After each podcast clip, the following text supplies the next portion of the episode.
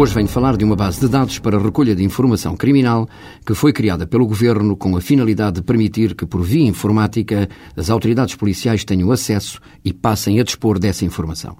Esta plataforma de partilha de informação criminal vai permitir ligar as bases de dados policiais das principais forças de segurança, possibilitando o acesso recíproco sobre a informação criminal.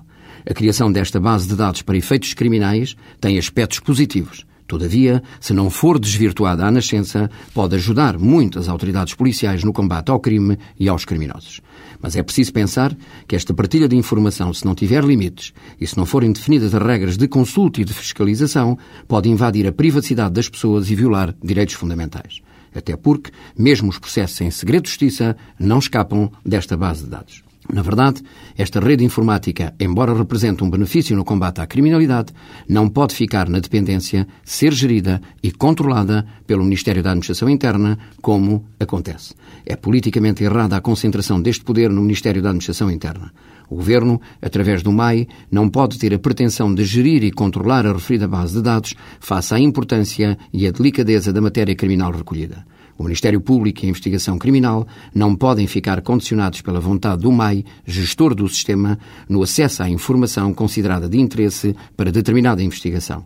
A politização ou governamentalização da informação criminal é ilegal.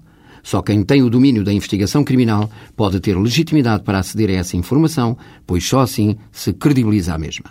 Os apetites do MAI na gestão dos dados em causa são inaceitáveis e inadmissíveis. Só por razões de controle político ou partidário sobre a ação do Ministério Público de alguma investigação criminal se justifica este apetite. E, a manter-se esta situação, os sinais são preocupantes. Os dados recolhidos, o método utilizado nessa recolha, o seu tratamento, o seu cruzamento, a preparação técnica dos mesmos, a sua importância e relevância, a expurgação dos abusos e a sua distribuição só podem ser feitas por uma entidade isenta e independente que faça uma leitura puramente processual e técnica e não uma leitura partidária ou política, como acontecerá com a gestão e o controle feito pelo MAI. E se for assim, o cidadão tem razão para ficar preocupado. Sendo certo que a gestão e a fiscalização destes dados são fundamentais no quadro de partilha de informações criminais, devem ficar à guarda de uma autoridade judiciária independente e autónoma, única, com competências técnicas e operacionais para gerir e auditar a base de dados.